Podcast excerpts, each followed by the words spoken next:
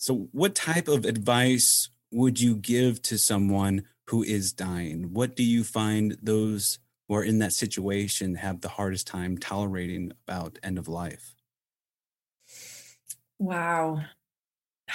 I don't think we can, it's hard to tell somebody anything, right? Because mm-hmm. it has to come from them. But I think the most important thing is that that they can experience that they're not alone.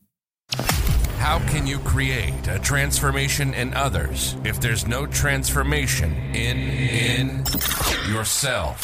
Join your host, Greg Favazza as your voice on the hard truths of leadership. Your transformation station, connecting clarity, connecting clarity to the cutting edge of leadership. As millennials, we can establish change, not only ourselves, but through organizational change, bringing transparency that goes beyond the organization and reflects back into ourselves, extracting, extracting actionable advice and alternative perspectives that will take you outside of yourself.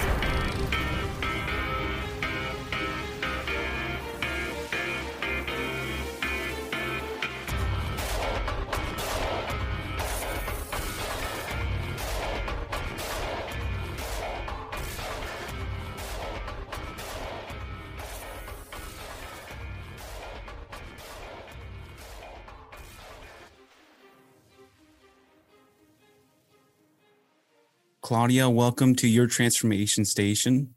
From everything that we've talked about in our initial interview, you have an interesting background. Can you give our audience a snapshot of what you do and what a I want to make sure I say this right, a doula, of what that occupation entails, along with everything else. Wow. Well, first of all, thanks for having me. I'm excited to speak with you. Yeah, where should I begin? Um, I do all kinds of things. So I start with my past life. I am a photographer. I work in fashion and advertising. And uh, I started about two years ago um, a coaching business. It's called Permission to Bloom. And um, part of that is also I'm a certified end of life doula. And I guess that's what you um, were referring to. Yes, ma'am.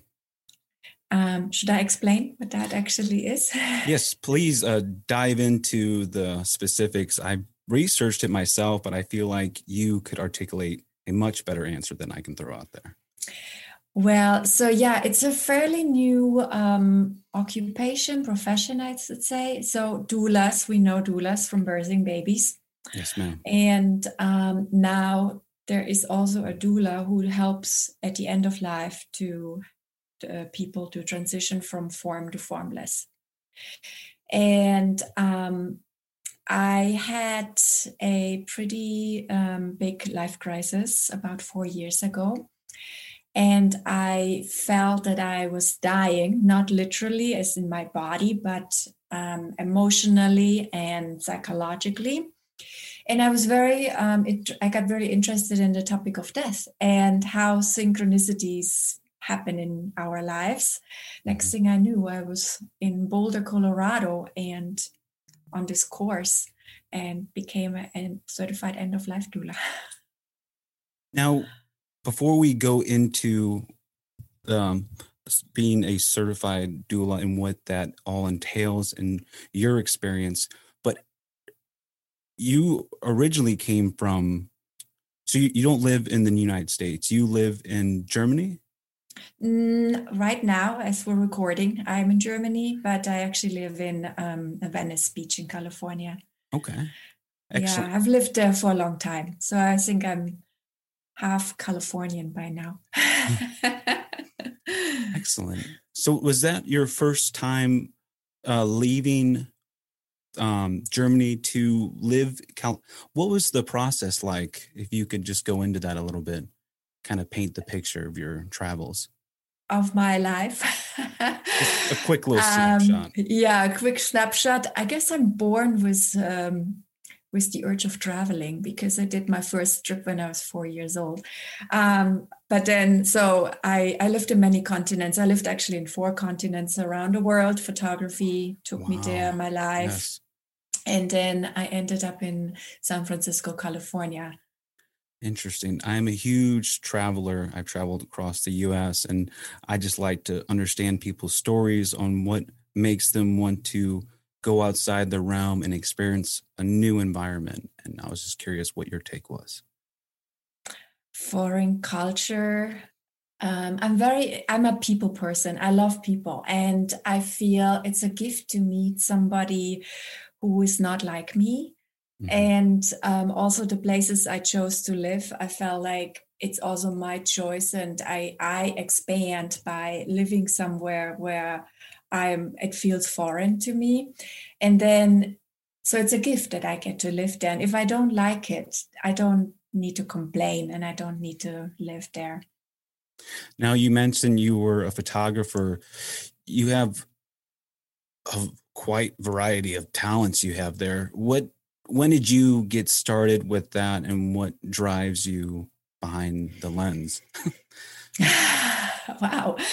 Um, again, I guess it's my curiosity, maybe, mm-hmm. which always sort of spanned from the traveling into taking pictures and capturing what I where I went traveling. Mm-hmm. So I mm-hmm. actually started out uh, with um, journalistic work. My I lived in Africa and I I visited remote tribes and I took portraits of them. And then it turned into this exhibition in Munich where the ambassador of Nigeria came because his faces were blown up, ginormous.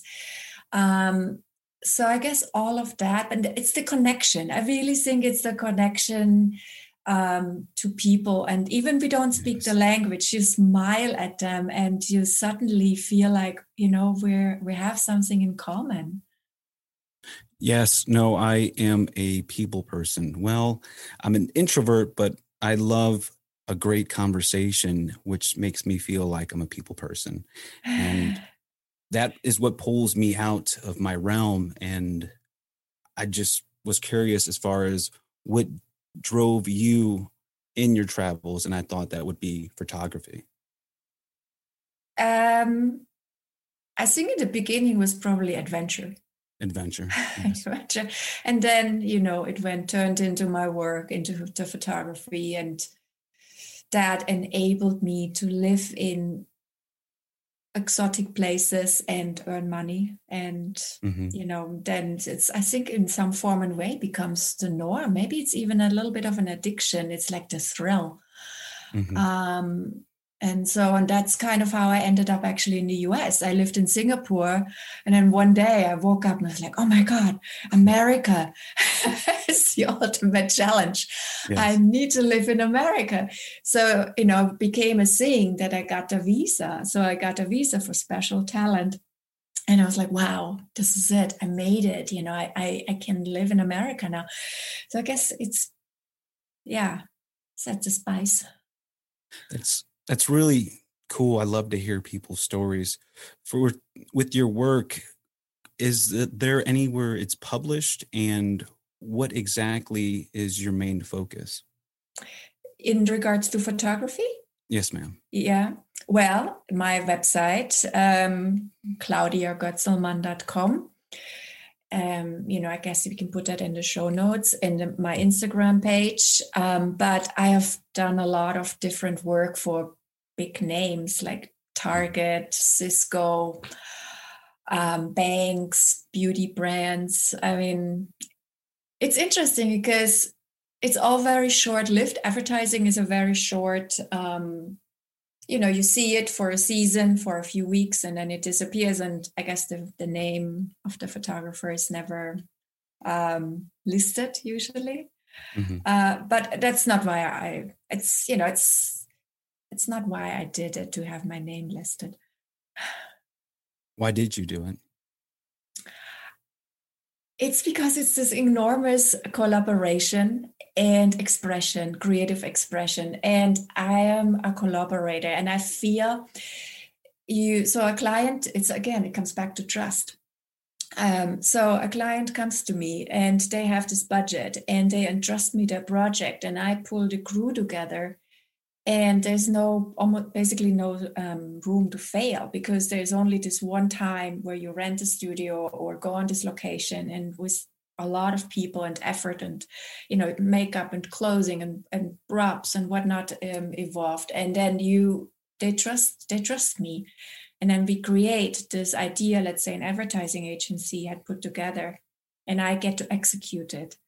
And it's almost like giving birth I always say it's like I'm giving birth to an image, and I couldn't do it by myself, right? It's like this enormous collaborative effort. Everybody has their role, and then we come together and we do it together, and it's just a beautiful process. I'm not very familiar with applications on photography than basically walking up and snapping a picture. Now, I know there's a lot more that entails with your work as far as finding the right angle, the the contrast, the lighting, everything plays enormous role in that beautiful image.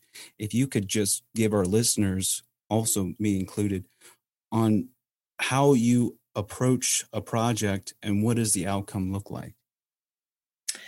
So well, there's two different, um, let's say, approaches. Editorial, it's very free form. Maybe the magazine has a theme for, uh, let's say, a fashion story, and we focus on um, spring fashion. And so it's a very creative process. You could just dream up whatever comes to your mind and or my mind. and then I put a crew together who are thinking that that person makeup's the right person, that stylist clothing's the right person, and then whatever model. And then we make, I make a plan and then we go and shoot it and then it's edited and presented to the magazine and then they like it and then turn it into a story you see in, in, in the magazines and in a nutshell but i know there's definitely a lot more like things that for me being an introvert i have my own system on when i approach something. I'm just it's like it's automatic with the information that comes to me that i've been down this path of doing this type of work that i see things a lot more than an average person. So i was i was kind of looking for those details. You can mm. throw something out there like that um, well, I would say I'm also like you, very organized, and there's, as I said, there's no room for to mess up or fail.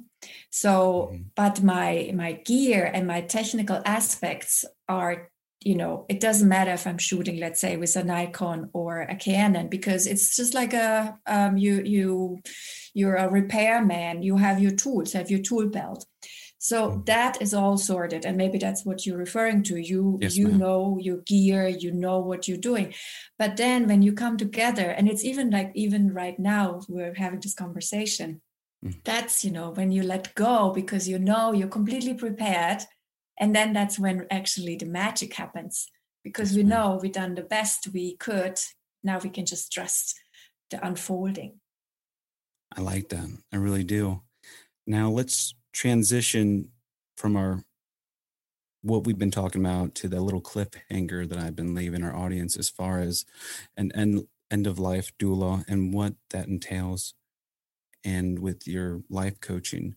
But if we were to look at the difference and the similarity of a midlife coach and an end of life doula, what is the difference in those two positions and what are the similarities?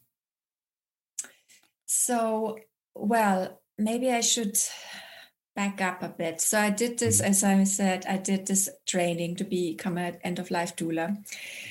Um, at the end, I'm actually not really working with end of life because I thought what I learned is so profound that I want to take this knowledge and these tools to the right here, right now, into the middle of the life and apply the tools into okay. my praxis, the midlife coaching.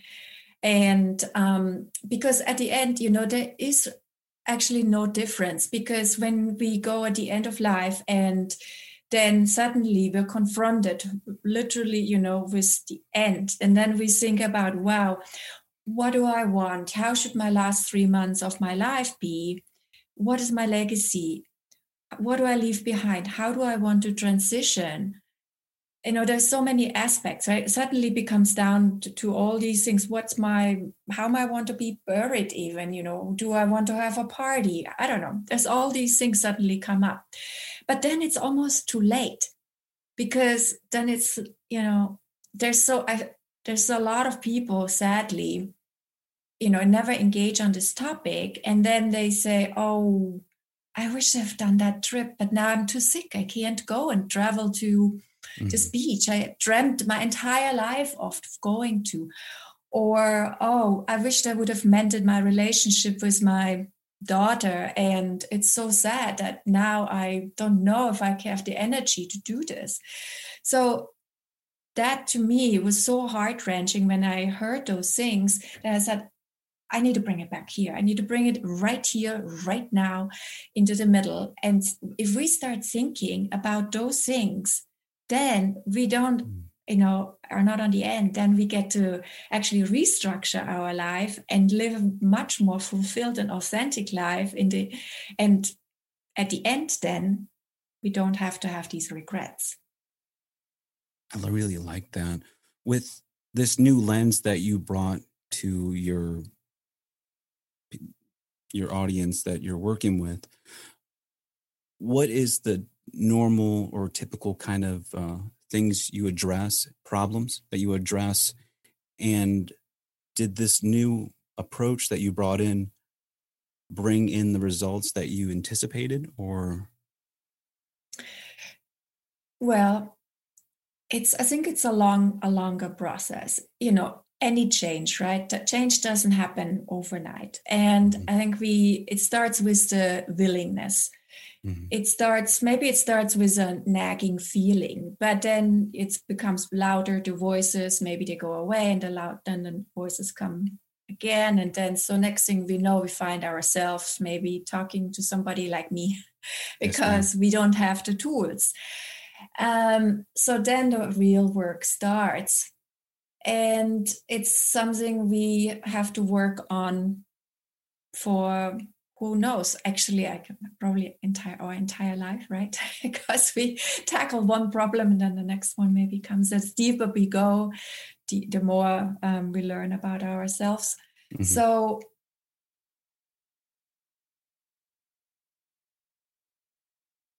so if we transition your about me states that you lost everything.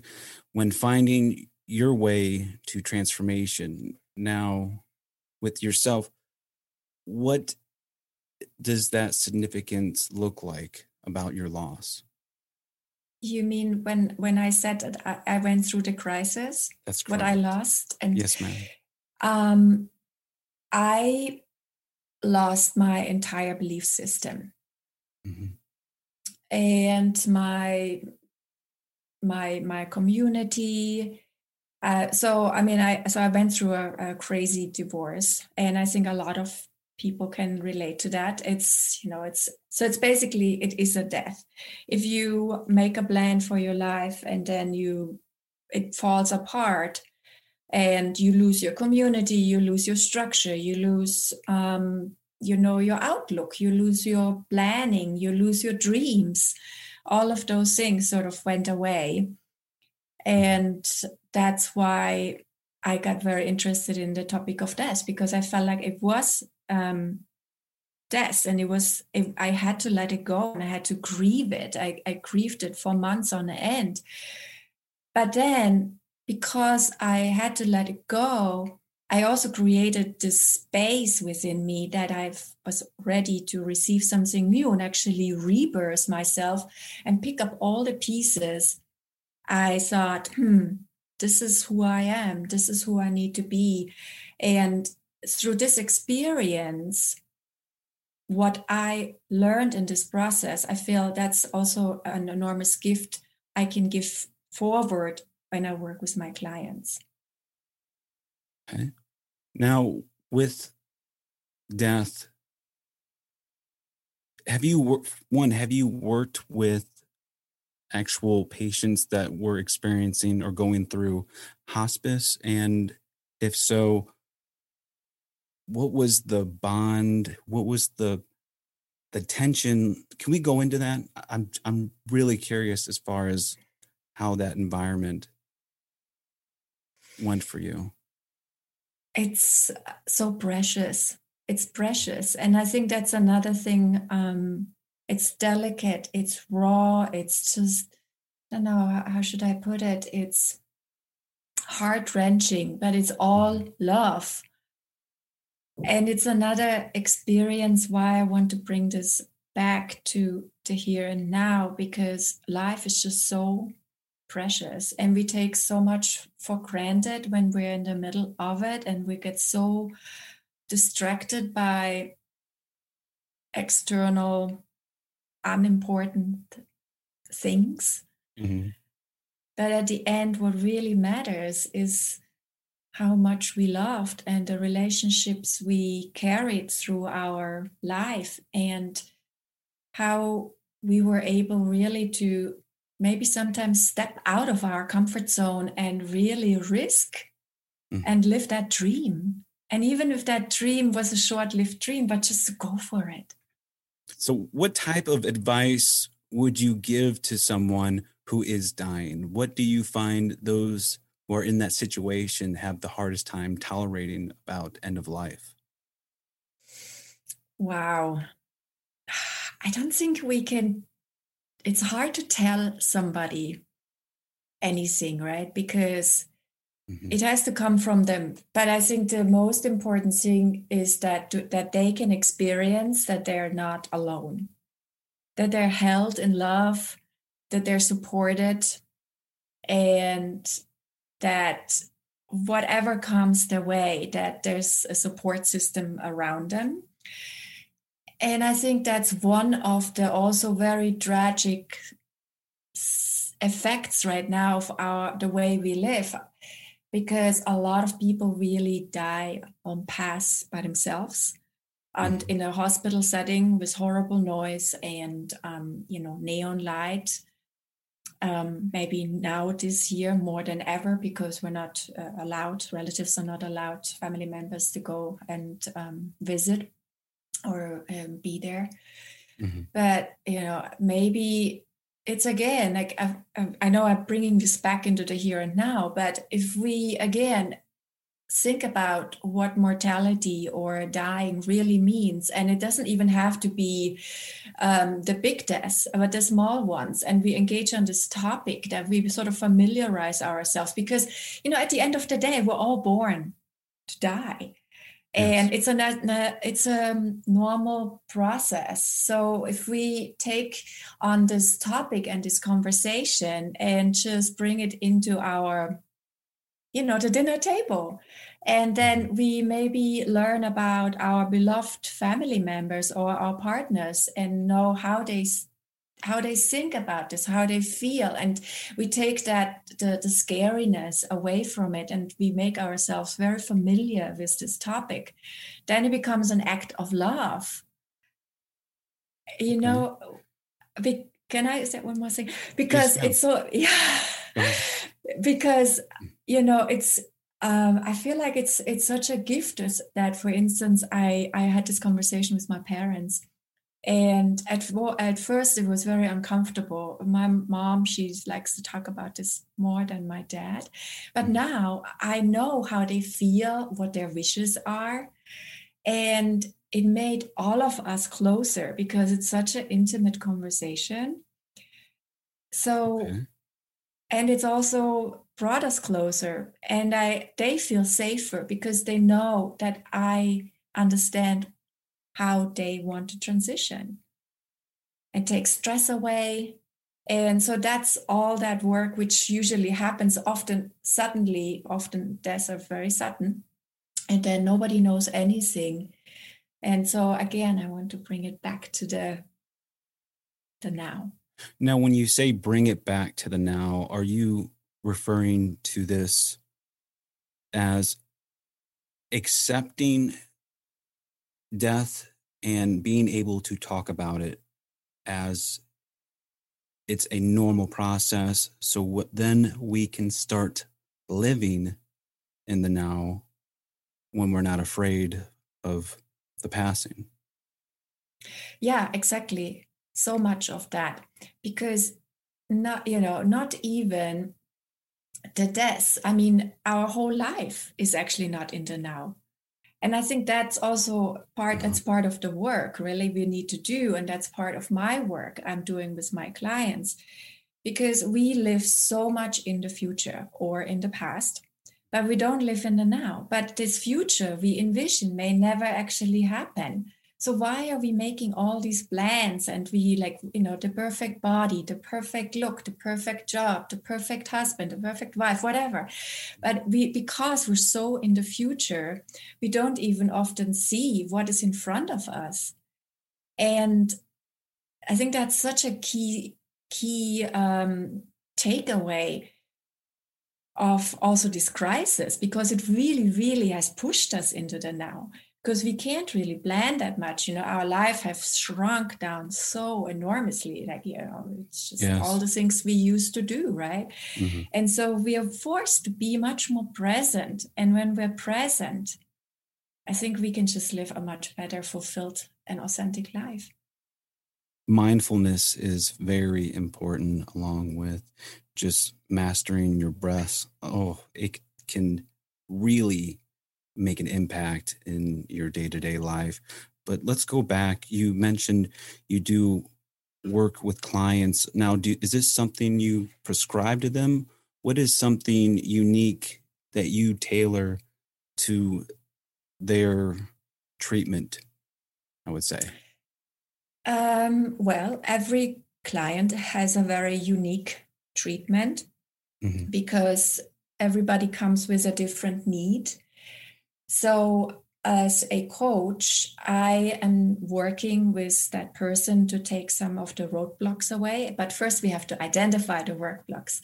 And also, we are working on the dreams or the goals. And let's say you come to me and you say, we identify who, who you envision yourself to be in three years or in five years or in 10 years.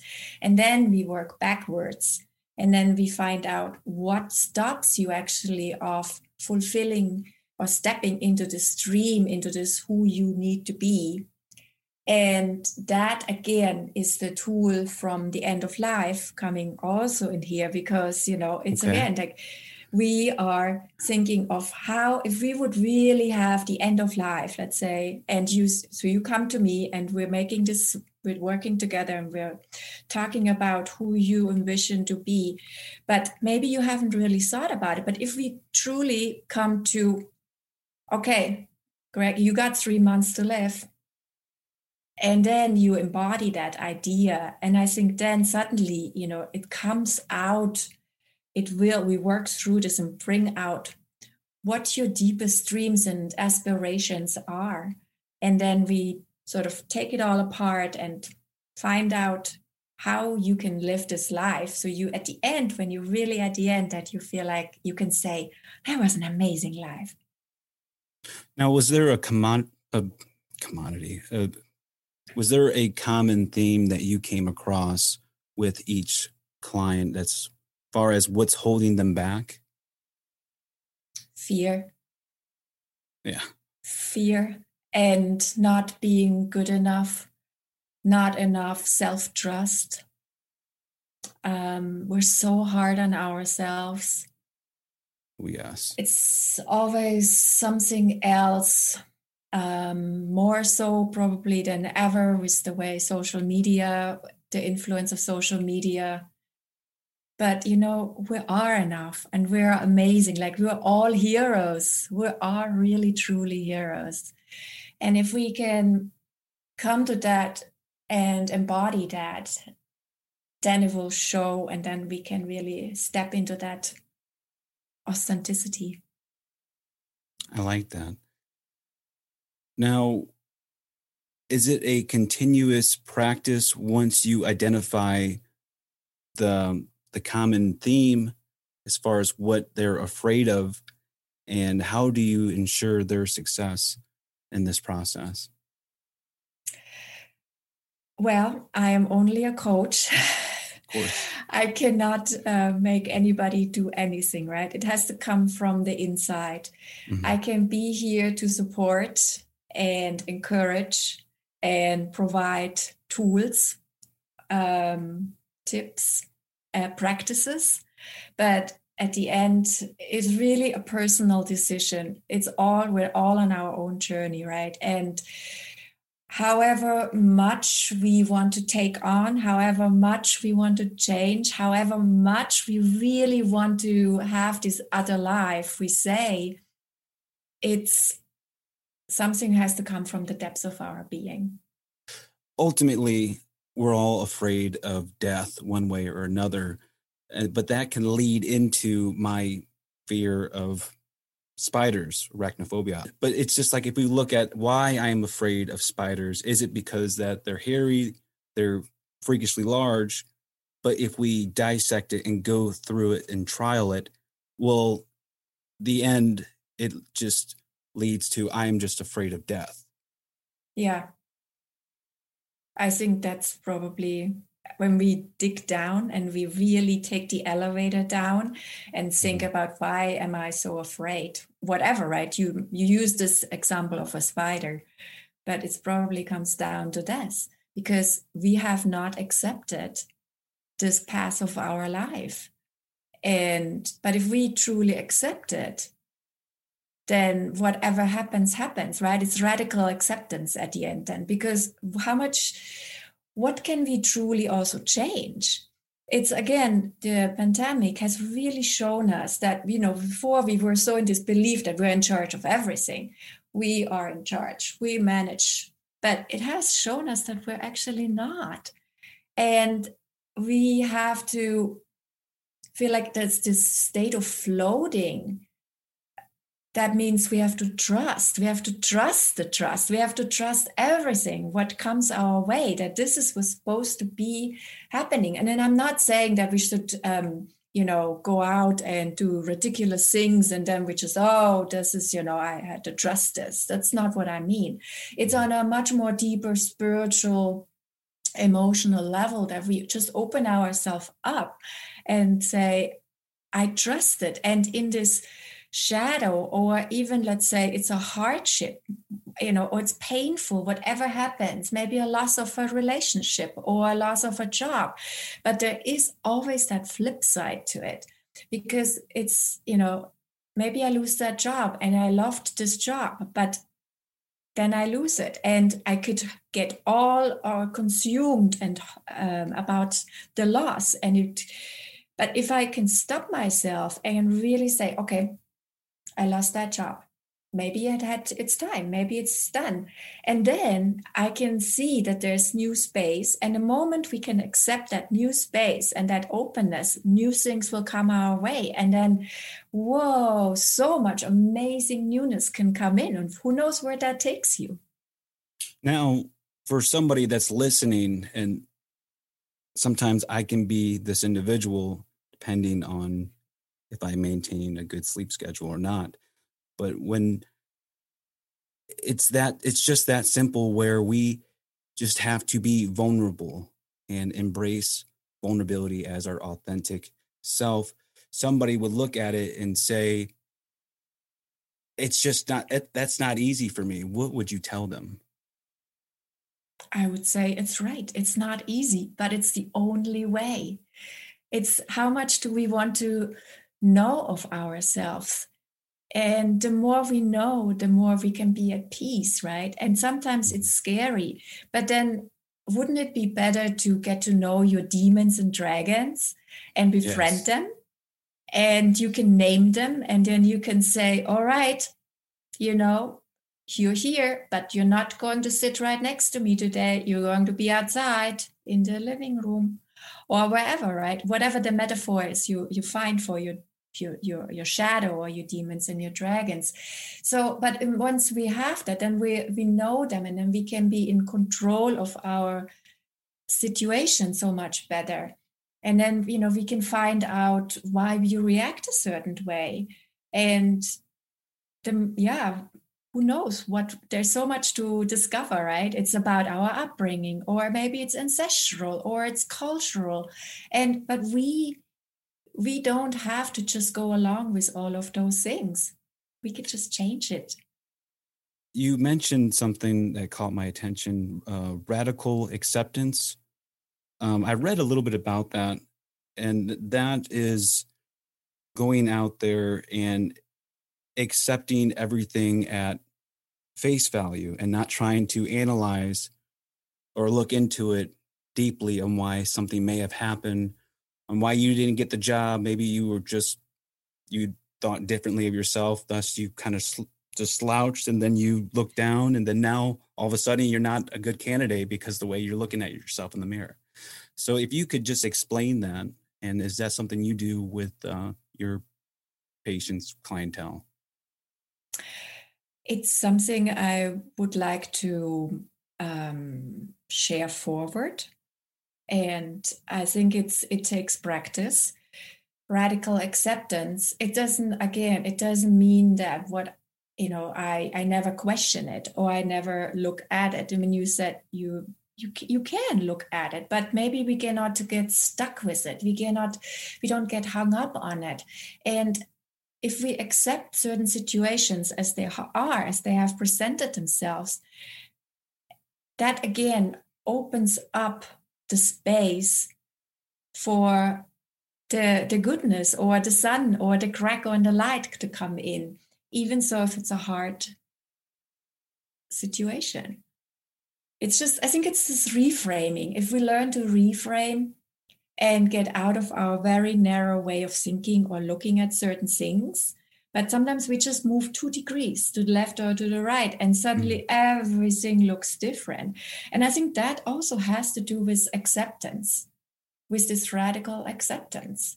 And radical acceptance also offers us almost compassion and empathy towards the other because when i have to accept it i'm like wow I, I i get that. That takes me to the other side. That means that i get to maybe understand more why something happened or why a person reacted that way. And that again creates different relationships and maybe deeper intimacy. With this radical acceptance and trying to look at how a thought can impact our delayed outcomes, it's difficult to try to talk yourself down when you're experiencing a negative thought. I, with my practices, I've utilized things that have helped me, may not help others, but what I have come to understand is that it's you can't control the negative thought it's going to be there but what you can do is fill your mind with other thoughts that can overpower that negative one. So if you have this big negative one that you're constantly thinking about it's in your face you can just continue to put other thoughts that will minimize it as you fill in the rest of the room. Yeah, isn't it also like it's a it's a funny example, but you go skiing and there's one tree in front of you and you're like, no, I'm not gonna run into the tree. And sure enough, you're going to run exactly oh, into yes. that tree. Isn't that the irony? And that's exactly that, isn't it? You know, the, the stories the, the stories we believe right? It's it's mm-hmm. a construct. It's like false false stories failed stories. They're mm-hmm. it's there's not they're not true. They're just um, constructs of our mind.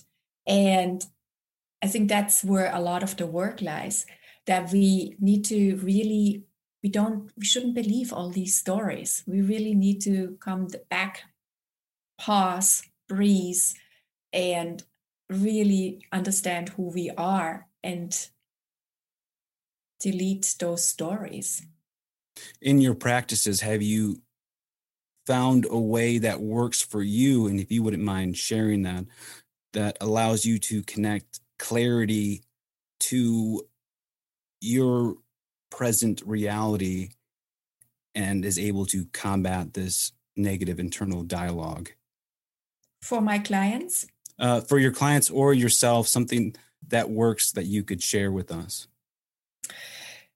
Well, I think when we start, start this process of inquiry to learn more about ourselves, we should start small. And so, meditation, journaling, breathing, these are all very simple things we can do, and we can do them for a minute. And so we start slowly. We don't overwhelm ourselves, but we make and start a new habit. Mm-hmm. And I think habit forming is another very interesting topic when it comes to this kind of um, life changing work. Um, I don't know. Are you familiar with James Clear? Yes, uh, Atomic Habits. I've read that book. Yeah, Atomic Habit. Yeah, a dozen times. I I love the idea, but there's something that I struggle to understand with because I lived on both sides of the fence. One being active duty military, where structure was outstanding and I could apply anything to that structure because I already had a solid structure to begin with. So if I wanted to take on a side project, I would have that critiqued to a science. Now, living on that side of the fence, I can see the benefits of the 1% gains. But what about on the other side where the individual doesn't have any structure? So when they don't have structure, for, this is what I, I'm experiencing it. I'm, I, i am been on both sides of the fence where if I have no structure currently, how am I able to conjure up the ability to establish something that will keep me accountable in myself and doing the thing that I want to do? I think there's two things. First, used to start writing a journal, a habit journal, because that way you actually see what your habits are and you write down your bad habits as well. Mm-hmm. And that makes you, in some form and way, accountable with yourself. And the second is that, yes, we need structure. And it's by simply reporting or being with other humans. If you are completely left alone by yourself, and i'm sure a lot of people experience this right now yeah. it is hard but then knowing again knowing more about how we operate what our weaknesses are or where we lie to ourselves then maybe we can invite a friend and say please just check in with me every other day and that creates the beginning of another new structure because then you will be held accountable when your friend calls or a coach or your mother, whatever, right? But then you have to report back.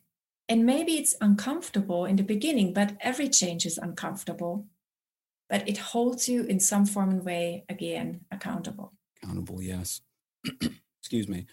The accountability is the, the word that would come to my mind. I would use that as far as being a man of my word and something that I say I want to live my words with my rhythm of my body and cadence. So when I'm not relying on motivation, when I'm not relying on exterior forces, I can just be committed to anything that I set my mind to and just do it. If I want to wake up early and go to the gym at dawn, I just open my eyes and I get up and do it because I've already practiced being right. in the shower, taking a ice cold shower. I was able to fight off the abilities. Now all of a sudden it ripples out into waking up early. So I, I can definitely understand that. If we can transition to our wrap up, I just have a few questions and a couple comments. If I were to say this, what does this come to mind? Let me rephrase that how can you create transformation if there's no transformation in yourself? Now, when you hear that question, what comes to mind? We have to transform within ourselves first. It's, and again, it comes willingness, openness, curiosity. Those are the words which come to mind. Mm-hmm. And if that doesn't exist, then yeah, it's complicated. But I think we really have to transform from within. Well, again, let me maybe I should also I can re, let me reframe because um, well, if we are in a strong community and this community can also influence me, maybe it will inspire me to transform. So I think it's it's a very interesting dynamic because yes, transformation has to come from within and it ripples out into the community. But if I am in a environment where I can feel inspired, it can also spark something within me. So now, are you referring to um, individuality and environment, no, situationalism and environmentalism? So, individuality, environmentalism, and that situation is what gives that spark from the environment to the individual to act. Mm-hmm. Are you looking in that direction? Mm-hmm. For instance, um, we could take um, um, a situation like I live in an environment where everybody around me, my neighbors, are very conscious. They um, separate the trash. They don't really drive with cars. They walk. You know, it's just so it. So maybe I just moved to this neighborhood, and it's a very new thing to me. And suddenly I'm like, wow, this is interesting. But then again, yeah, I bring the curiosity to the situation. But maybe it's just because I'm, I'm, yeah, maybe it's just black, just simple curiosity. And but then so that can really bring change into my life because I'm surrounded by this environment. In this case, my neighbors. Okay. So mm. if I were to, so are you saying uh, are you connecting the dots between universality and cultural specificity? Mm-hmm. Okay. Yeah. And that is seeing and addressing these norms, and then that allows you to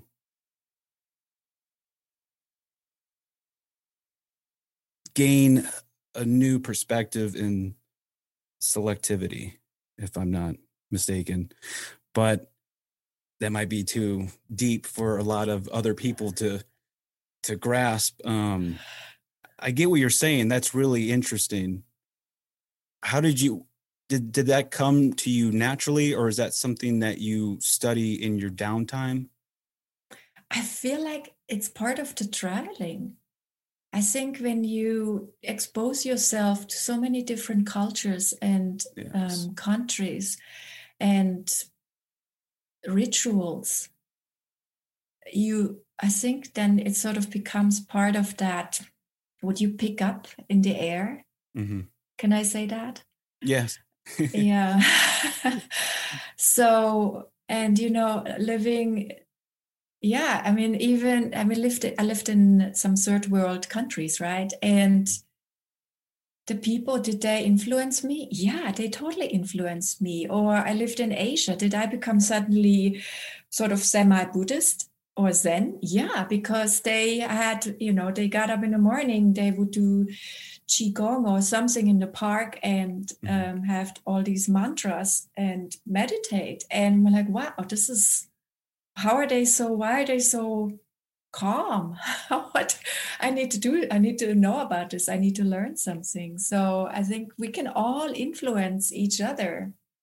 Yes and all have a morning routine. It definitely is very beneficial. Uh, now if we could if i can ask you what is some good advice that you would prescribe our listeners and what is some bad advice to avoid? What would you recommend um, first one would be practice and patience. Whatever we start, we should start small, but keep at it. And the most important thing is to start. Yeah. And from there, I think again, it will ripple out. We will build strengths and new habits. A bad advice, a bad something bad. bad to avoid. Yes. Bad to avoid. Um, taking the phone out of the bedroom would be, I think, one we all probably have accustomed and doing it.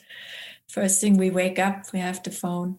And I think we need to break this habit. Wait, you so you're saying to keep the phone? That is bad no. advice to avoid. So we want to keep the phone in the bedroom. Is that what you're saying? you know, we're not going to keep it. No, I don't think we should keep it. No. no, that that that we will. That's excellent. Um, how can our listeners get in touch with you, and where can they learn more about your work? Um, my website, Claudia Goetzelmann, um, and then permission to bloom coaching.com.